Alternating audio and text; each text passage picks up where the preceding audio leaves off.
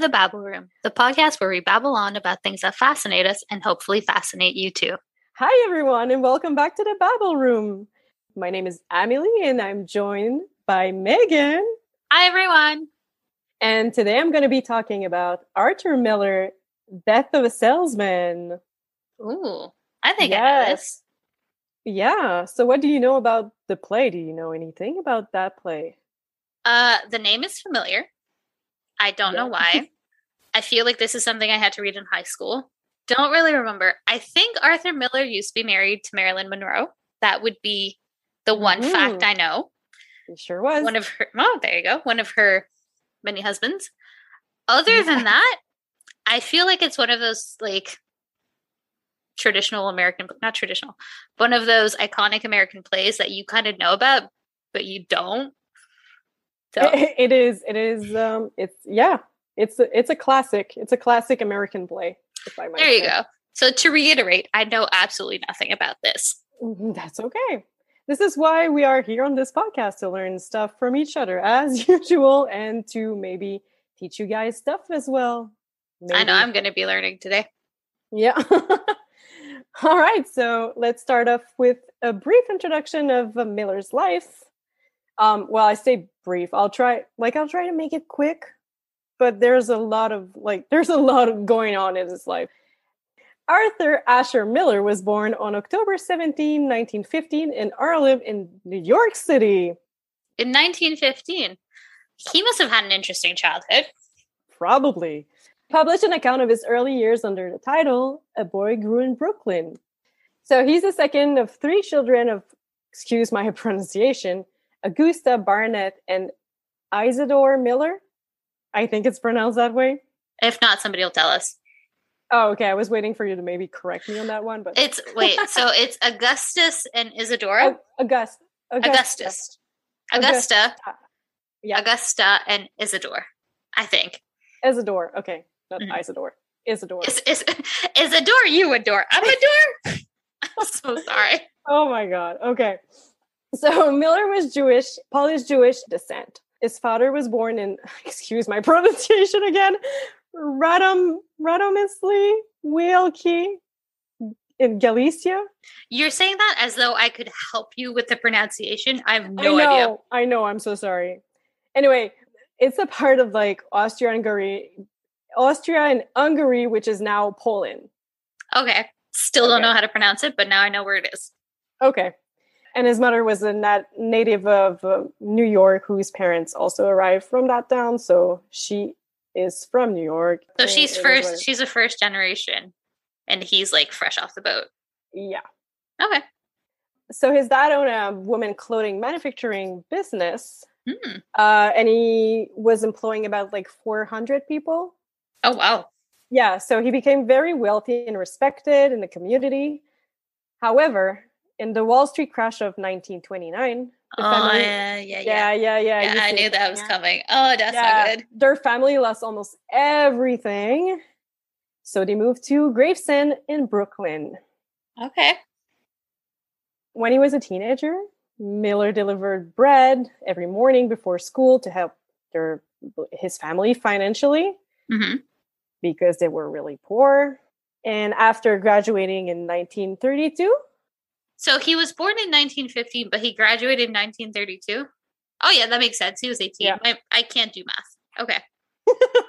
I was just like, I feel like that's old. No, no, no it's fine. No, that's fine. He was 17. I can't see. I can't even do math when I'm trying to do math. You know what? It's okay. It's it's not a math. Actually, podcast. we're recording this a Friday night, so we're both tired, guys. But like, we're gonna go through this. I swear. I'm so sorry. Things are just going downhill from here. Yeah, I know. Okay, so well, as I said, after graduating in 1932, he worked several jobs as a jobs to pay for his college tuition at the University of Michigan. So after graduation from university in 1936, 36 work- or 32? No. Oh, 30. High okay, school. high school and 32. okay, university. yes, girl, keep it together. high school 32 and University 36. That makes sense. That makes yes. sense. So after graduating from university in 1936, Mm-hmm. He began to work as a psychiatric aide and also as a copywriter before accepting faculty posts at New York University and University of New Hampshire. Those are very, very different jobs to have. Well, I think he was exploring, you know, as we all do at that age. Aren't fair, fair. So on May 1st, 1935, that's a year before graduating. Just so Thank you. Just, Thank you for helping okay. me with my math. I appreciate you it. You are very welcome. Miller joined the League of American Writers. So he wasn't like into like it was involved into the league from 1935 to 1943. Just just as an FYI. Yeah. As a as a history major and as a history person, I can guarantee you that I will not remember these dates. That's fine. I try. I try. I have a very shitty memory. I mean, I have it with me in front of me, so that's why I like I can say it and stuff. But like, who honestly, who remember dates?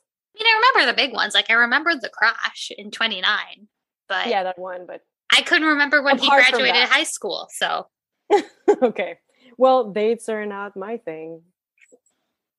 At the University of Michigan, he majored in journalism. So is this and before or after he graduated? Did he go to the University of New York? Or did he go to, to Michigan? To make it clear, he graduated from University of Michigan, but he accepted jobs at the New York University, pardon me, and University of New Hampshire as well. Okay, so he grew up in Brooklyn, graduated high school in Brooklyn, but then went to the University of Michigan. Okay, yeah. Now it makes sense. Okay, so at the University of Michigan, mm-hmm. he first majored in journalism and worked for the student newspaper, which was called, I don't know if it's still called the same thing, but it was called the Michigan Daily. I don't know. As well as um, a satirical magazine as well that was called Gargoyle Humor Magazine. yep. it was during that time that he first wrote the very, very first play called No Villain. Can't say I know that one. He then switched his major to English and he actually won an award for that play that he wrote. Oh wow. Which yeah, which is called the Avery Hopwood Award. And um well, you know, so I guess that he was really happy with, you know, with that prize and it led him to consider a career as a playwright. Well, that's exciting. Yeah. After all that award thing, he enrolled into a playwriting seminar taught by the influential professor Kenneth Rowe. So he instructed him in his early forays into playwriting. And who is this Kenneth Rowe person? Just like a random professor or like somebody that I should know about? I have no fucking clue. I didn't search into it. Okay. Good to know. Mental note. I don't know. It's a like it's a playwright. It's a playwright. I don't know. I don't know. This is your domain. So Rowe really emphasized like how a play should be built in order to achieve its intended effect, mm-hmm. or what Miller like once called that's that's really like it was really Miller own to say like the dynamics the dynamics sorry of play construction. Okay. See, I don't know what a play construction is, so you can tell me you can tell me utter bullshit and I will believe you. So I'll okay. be like, oh, okay, that makes sense. That's fine. Sure. Plays are weird. Sometimes they're really fucked up. So sure, I believe you. so yeah, the professor provided like really um realistic feedback about like how a play should be written and everything. And it was really beneficial for Miller to learn from that mentor. Also, like he really developed like a really strong friendship with the professor. So in 1940, Miller married Marilyn Monroe? Absolutely not. He married oh. Mary Grace Slattery. Oh, that's a fun had, name. Yeah, the couple had two children. Interesting thing Miller was exempted from military service during World War II because he had a, a high school football injury. Huh. To his left kneecap. So, yeah. Huh. Good thing because he could write stuff, I guess, right? Gee, it's a good thing he got hurt in the high school football, which, by the way, he graduated from in 1932. Um, I'm glad you remember because he couldn't get drafted into the into the war. Okay, exactly. Good to know. All right. So, as some of you may know, Mhm. Miller was married to Marilyn Monroe, That is the only thing I know about him. right? Knot in Westchester County in New York in 1956.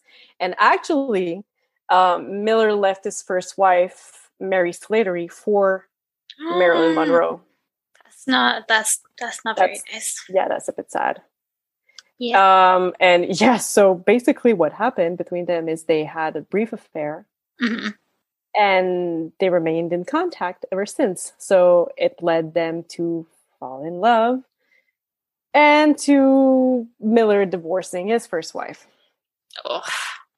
Uh, so yeah, 1944, Miller's first play was produced, and it was called "The Man Who Had All the Luck." And it, guess what? He didn't have any luck. Actually, he had luck because he won the Theater Guild's National Award for it. Yo, that's pretty good for your first produced play. Yeah, Not gonna is- lie. that is actually really That's pretty impressive. And It in is wartime too. hmm People just wanted a distraction. However, Oh the no. play closed after yeah, the play closed after four performances because it had disastrous reviews. Okay, so it won an award after. Okay, sorry, I'm trying to wrap my mind around that. Yeah, So sure. it was his first produced play. Yeah. and it won an award, but it only Mhm. lasted four performances. I'm assuming four days. Yeah, apparently. But how do you how do you go from winning an award to having your play canceled in four days?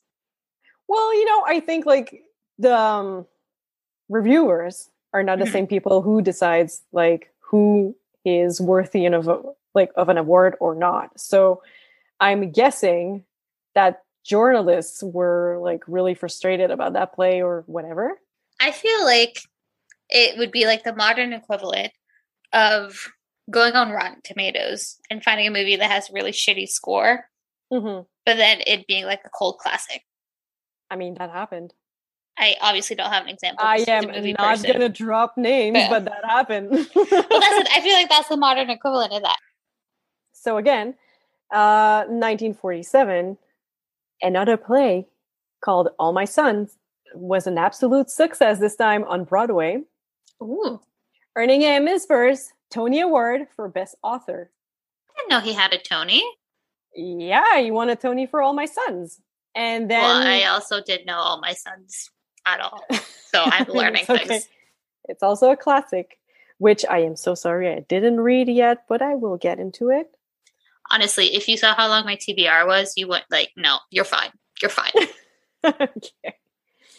Uh, so yeah, winning that award for that play and everything on Broadway, producing on Broadway, and so winning the Tony Award for All My Sons, honestly, his reputation as a playwright was completely established by now.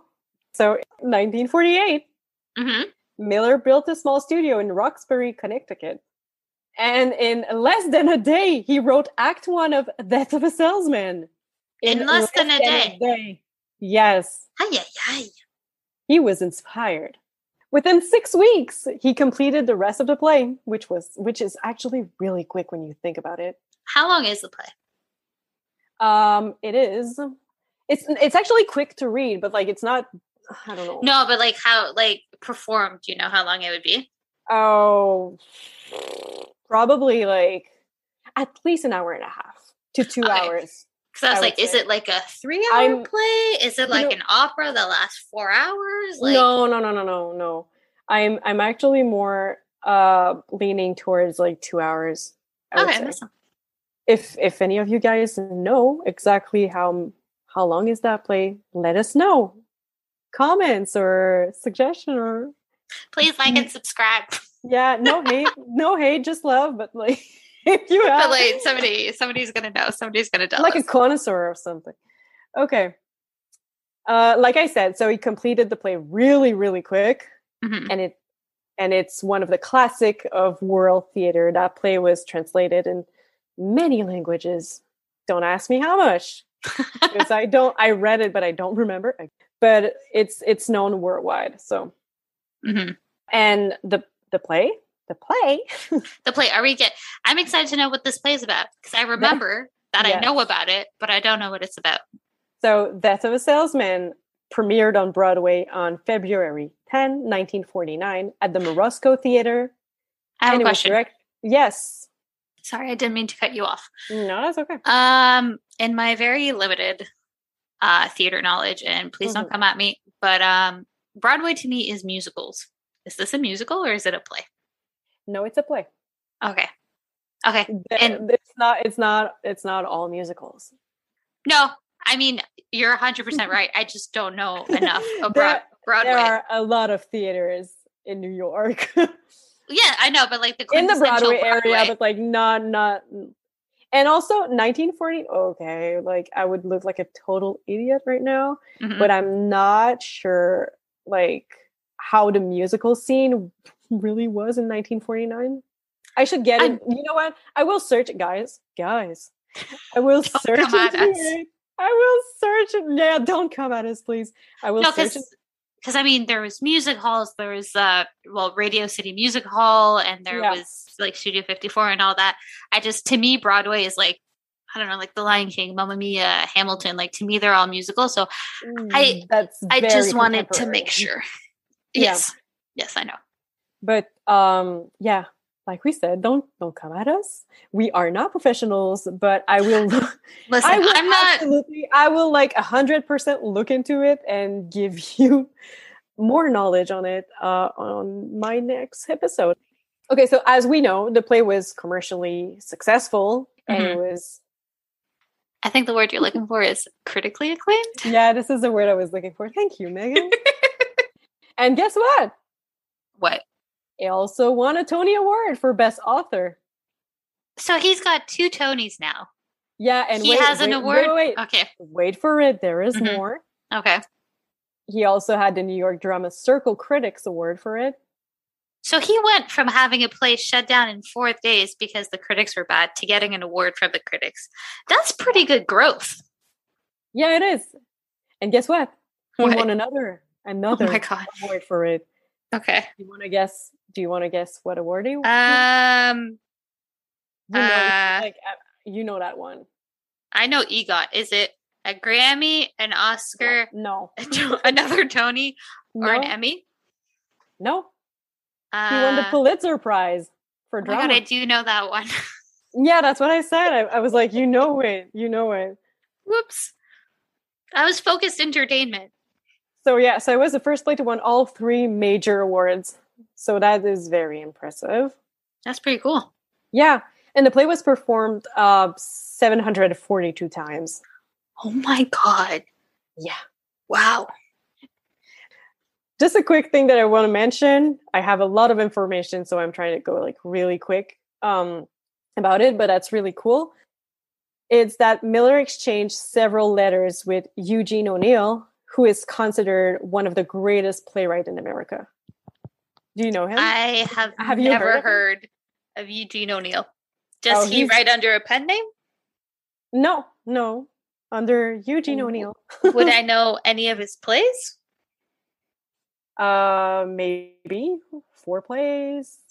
I know that play, but not in that way. no, but like four plays by Eugene O'Neill and oh that sounds so bad. to get back to it, he wrote uh long days that's one of the really popular one. It's long days journeys in two nights. Don't know it. Okay the iceman cometh. Nope. Desire under the elms. Nope. Beyond the horizon. Nope. Okay well anyway they exchanged letters and miller really wanted uh O'Neill to be to be there for one of the representation of mm-hmm. that of a salesman, and uh, Eugene politely declined because Aww. he was yeah no but like he declined because he explained that is Parkinson's disease. yeah, made it really difficult to travel. So yeah, you just you made a sad story sadder. I know, but that's just like a, a small part of it. I'm sorry. It's oh, actually, I'm really sorry. It's gonna get like even sadder, but the play itself, it's not funny. Okay, it's a tragedy, but I'm not gonna give like every details about his life because there is so so much to say, guys. But you can look up our show notes on the website, and I'm going to put links on as well. So if you want to research more into it, or go on the website and look it up. And if you do want to read any of his plays, we'll put links uh, to where you can purchase them if they're available on the Gutenberg project. We will also link that on our show notes on our website at thebabelroom.wix.com. Exactly. So Miller died on the evening of February 10th, uh, 2005. So 2005, that's pretty recent. So like he was alive when we were kids. That's crazy to think about. Because when you think of somebody who's born in 1915, it's like it's so such a long time ago but he exactly. is in living memory. Yeah, exactly. Wow. And yeah, he was he was 89 and um, died of bladder cancer and heart failure. Aww. Yeah. Okay, so let's get to the play now. Well, I'm excited to get to the part where you remind me what I've forgotten about the play. Yeah. Pretty much everything, right? I've yeah, forgotten pretty much everything. Death of a Salesman is a two act tragedy set in the 1940s in New York through a montage of memories, dreams, and arguments of the protagonist, Willie Loman, who is the Salesman. Okay, wait, wait, wait. What's his name? Willie Loman. William Loman. Okay, I thought you said I thought you said wheelie, like as in a wheel, and I was like, that's an interesting name. No, like Willie, as in William. Loman. As in a nickname for William. Okay. Yeah. Got it. And he's and he's a traveling salesman who is really disappointed with his life. Mm-hmm. And like through the whole play, he appears to be like sliding into senility. So the play contains a lot of themes, uh, which is like the the main one. Well, I mean, according to me, I think that like the more obvious one is the American dreams, you know, the like the the if you work hard, be, like, you really successful. Yeah, exactly. And like, oh, but like when I'm gonna have more money, I'm gonna be more happy, and when I'm gonna be more popular, I'm gonna be mm-hmm. I'm gonna be more happy because like everyone's gonna see me as this really like successful mm-hmm. salesman mm-hmm. and stuff. So quintessential Americana. Yeah. Um, also the the, the play contains the theme of the anatomy of truth and betrayal. It explores the psychological chaos of Willie Loman. So they have adapted the play to um, the cinema as well. They did a 1951 version of of the play, actually. Uh, Any chance Marilyn Monroe's in it? No, no, she wasn't. Surprisingly, they were maybe not together anymore. Well, no, this was before they got. Didn't they get married in 1956? This is 1951. Then forget what I said. I don't remember Listen, dates. You said dates were important. Listen. I'm remembering my dates. Listen. Listen. So to go very quick on on the characters, mm-hmm. you have the protagonist William Loman, who is called Willie Loman most of the time in the play, who is a traveling salesman. He is 63 years old and he's very unstable, and insecure, and full of self doubt. And um, yeah, like I said before, he's very disappointed with his life, and it, something very interesting about him is like the more you go through the play, the more he seems to degrade in age. So okay. yeah, so like the way he talks, the way he ex- the way he expresses himself, he sounds like he really sounds more and more like a child. Mm-hmm. Um, going further into play. So yeah. Is he Benjamin Buttoning? I don't know. I don't know. It's just I think it's mental senility, to be mm-hmm. honest. Mm-hmm. Which is like quite young because he's like technically 63, but you know, it can start at I don't know, any age, yeah, probably. Mm-hmm. Um also his first name, Willie, reflects the childlike aspect of it as well, mm-hmm. you know. Because it's yeah. like Willie. Mm-hmm. But also like something that that that was mentioned when I when I was reading about it is like, will he? You know, that is so smart. Yeah, and his last name is Loman, which like when you um separate it, like the 2 mm-hmm. syllables. Syllables, yeah. Thank you. Uh, makes it low man. Ouch. Because he like he really thinks poorly of himself, is really disappointed with his life, and he's just like really de- like depressed, like I said, because he he wants to live the American dream and everything. So, so oh. yeah.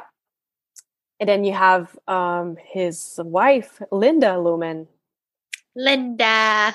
Yeah, she's uh, she's very loving and loyal, and she's um, supportive of him, the, like as much as she can be. But like, is she is, like the stereotypical 1950s housewife?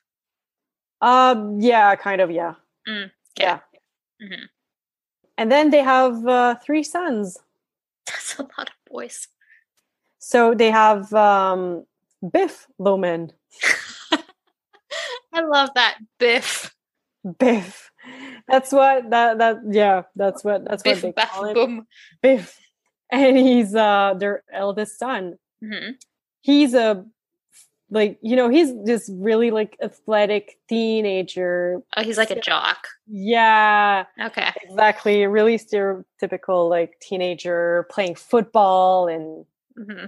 Well, and, pretty stereotypical American family so far. Right. Mm-hmm. But uh yeah so he has problems like he has problems in school as in he he's not good with maths mm-hmm. and he's failing basically his his classes and mm-hmm. uh, so yeah so he kind of like dropped out of summer school and everything so you know like it's the, the classic the jock that is not academically inclined yeah but like willie is so proud of him just because like he looks great you know mm-hmm.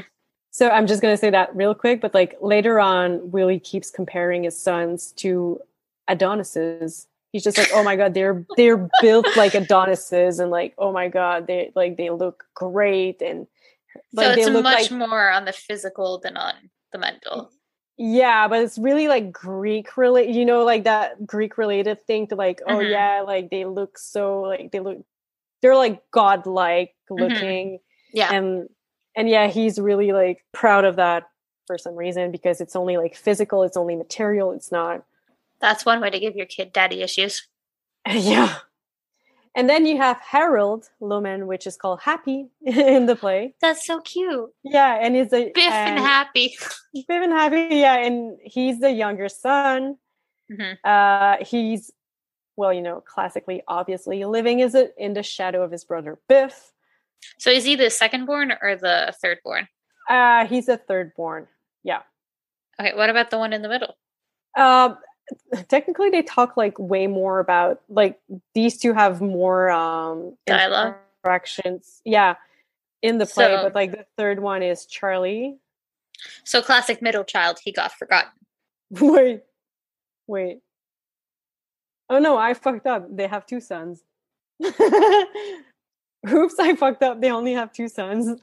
Sorry, I read that wrong. Okay, so yeah, like I said, um, Happy's he's good in school, but he's not, you know, he's not uh as much in shape and as much as into sports as Biff is and blah blah blah. So yeah. And the way that I messed up is because I saw Charlie, but Charlie is the neighbor's son. Ah. So the adopted son. He spends all of his time in his neighbor's house. Yeah. Hanging out with the neighborhood boys. Wait, I fucked up again. Charlie is the dad. Bernard is the son of Charlie. And so, like other characters you have in the play, you have Bernard and you have his son Charlie.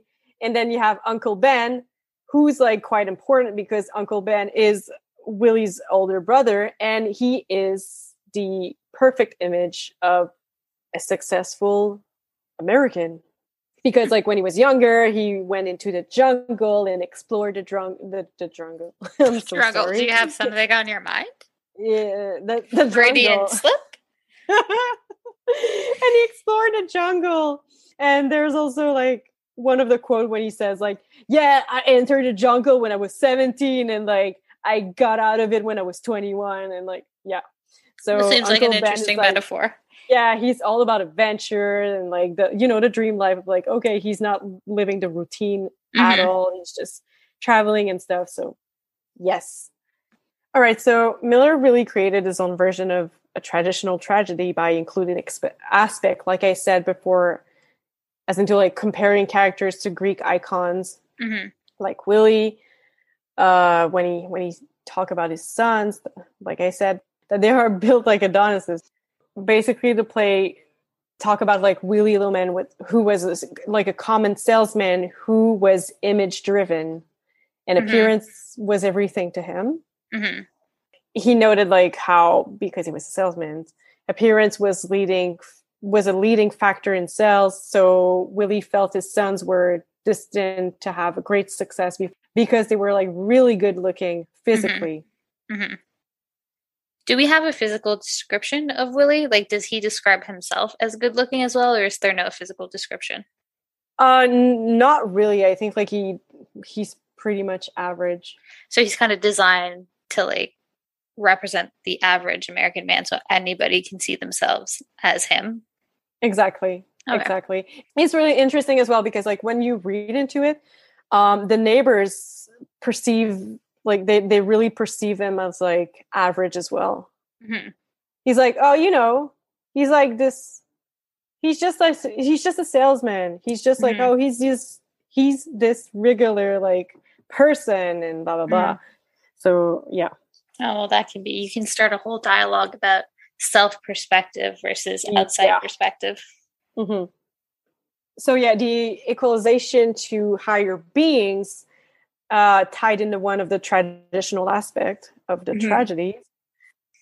In typical Greek tragedies, the stories were more focused on royal beings being like uh, Oedipus complex, as in like Miller really wanted to show that the common man and those with status were more equal than people usually thought.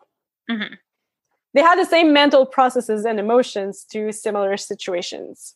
Like we know, I mean, you studied history and I I did as well because of you actually in university, but you know, She said that after taking one history class. no, I you know what? I took like more I could have had a minor in history, but I didn't. The amount I- of drama classes I took with you is the same amount of drama of history classes you took with me. So two. I'm pretty sure it's not. I'm pretty sure it's not. We took an archaeology class together. Oh, but yeah, but I took like other history classes. Yeah, but they weren't with me. So No, don't count. exactly. That Oh, was so your you- own okay. choice. All right, you are right. you are correct. Fine. as I said, as we know, because, well, I mean, we studied a bit of history, uh, mankind cherishes tragedies, right? hmm So Miller felt like he should create a tragedy that resonates with the audiences to allow them to feel pity for an average character that they can identify to. So I mean, he clearly succeeded. He won what three awards for this, including Yeah. a Pulitzer. mhm. This definitely still resonates, and we still read it in high school. And even then, like being uh, both of us going to a French high school in Canada, we both read it in our English classes. So it transcends boundaries and languages. Yeah. So now that we talked about it, maybe you'll remember it. I mean, maybe, probably. This was way more interesting than whatever I was taught in high school. Um, but no, it's kind of it's kind of fascinating to see how the plight of man has not changed throughout various decades or various historical events. It's just it's always going to be the same wheel. You're always going to try and achieve more, and you're always going to try, Exactly. Still relevant to today, right? Yeah. especially in this uh, pandemic context. Yes, people are eager to work and to be like on the like how can I say that on the on the like go go go mode like super fast super quick but like honestly I thought like I thought the pandemic would would have taught something no, no, No. capitalism. I exactly just have Bo Burnham song in my head. oh no I love that song so if you guys like this podcast you can follow us on Instagram and on Facebook as well at the Babel Room uh, also on Patreon, the Babel Room as well, and on our website at Megan. You can check out our website at babbleroom.wix.com. That's where you'll find our show notes. You'll find some quotes from the play that we've talked about today. You'll find more information about Arthur Miller, his life, his publications, as well as some interesting pictures that we'll put up there. Also, I will put up the link to his foundation because he has a foundation related to theater. So I'll put up the link to that as well. Thank you so much for listening, and we'll see you next time. Bye. Bye.